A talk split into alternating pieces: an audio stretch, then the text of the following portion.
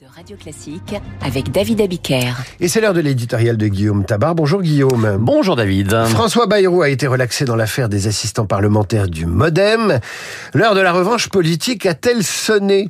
Pour lui bah Écoutez, Bayrou relaxé, donc Bayrou libéré, oui, mais d'abord Bayrou soulagé. Vous ne faites pas Bayrou martyrisé Non, pas totalement quand même. Et s'il est normal de s'interroger sur les conséquences politiques de ce verdict, il ne faut pas non plus minorer son impact personnel. Euh, car quand il parle de la fin d'un cauchemar de 7 ans, euh, le haut commissaire au plan souligne d'abord ce poids du soupçon qu'il a enduré et qu'il a partagé avec celle qui fut sa complice politique durant 40 ans, Marielle de Sarnez, morte il y a tout juste trois ans. Et le maire de Pau a toujours été convaincu que c'est cette affaire qu'il avait minée et finalement tuée. Alors après, cette affaire avait-elle bloqué sa carrière? Bon, c'est difficile à dire. Bien sûr, il avait dû abandonner le ministère de la Justice un mois après y avoir été nommé. Mais euh, qu'aurait été la suite hein? Est-ce qu'il serait resté gouvernement? Est-ce qu'il en serait sorti? Est-ce qu'il aurait été ou non Premier ministre? Ou est-ce qu'Emmanuel Macron lui aurait à chaque fois préféré ceux qu'il a finalement euh, nommés?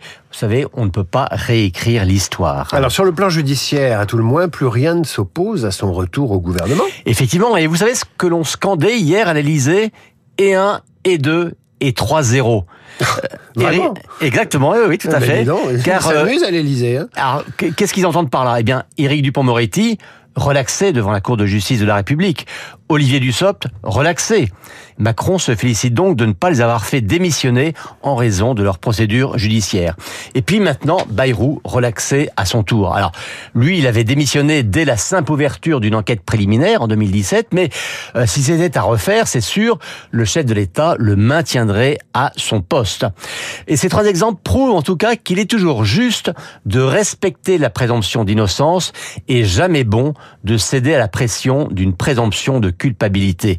Donc pour revenir à votre question, oui, en théorie, rien ne s'oppose à un retour de François Bayrou au gouvernement. Alors posons euh, la question directement. Va-t-il remplacer Amélie Oudéa Castera à l'éducation? Alors François Bayrou était hier soir aux 20h de France 2, vous l'avez peut-être écouté.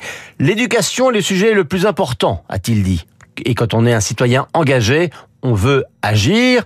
Le gouvernement n'est pas encore formé, je n'écarte rien. Bref, pas besoin de faire une longue exégèse.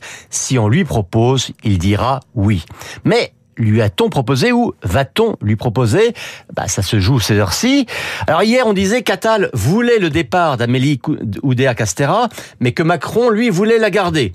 Aujourd'hui, on dit que Macron serait prêt à nommer Bayrou à l'éducation, mais qu'Attal ne le veut pas. Vous voyez que ces deux équations ne sont pas compatibles entre elles. Ce serait un retour dans un ministère qu'il a connu. Voilà, euh, c'est déjà arrivé d'ailleurs dans certains ministères, hein, comme l'intérieur ou l'économique, quelqu'un revienne dans un poste qu'il a déjà occupé. Ce qui est sûr en tout cas, c'est que le maire de Pau euh, coche un certain nombre de cases, comme on dit. Il connaît bien l'école et c'est un poids lourd politique.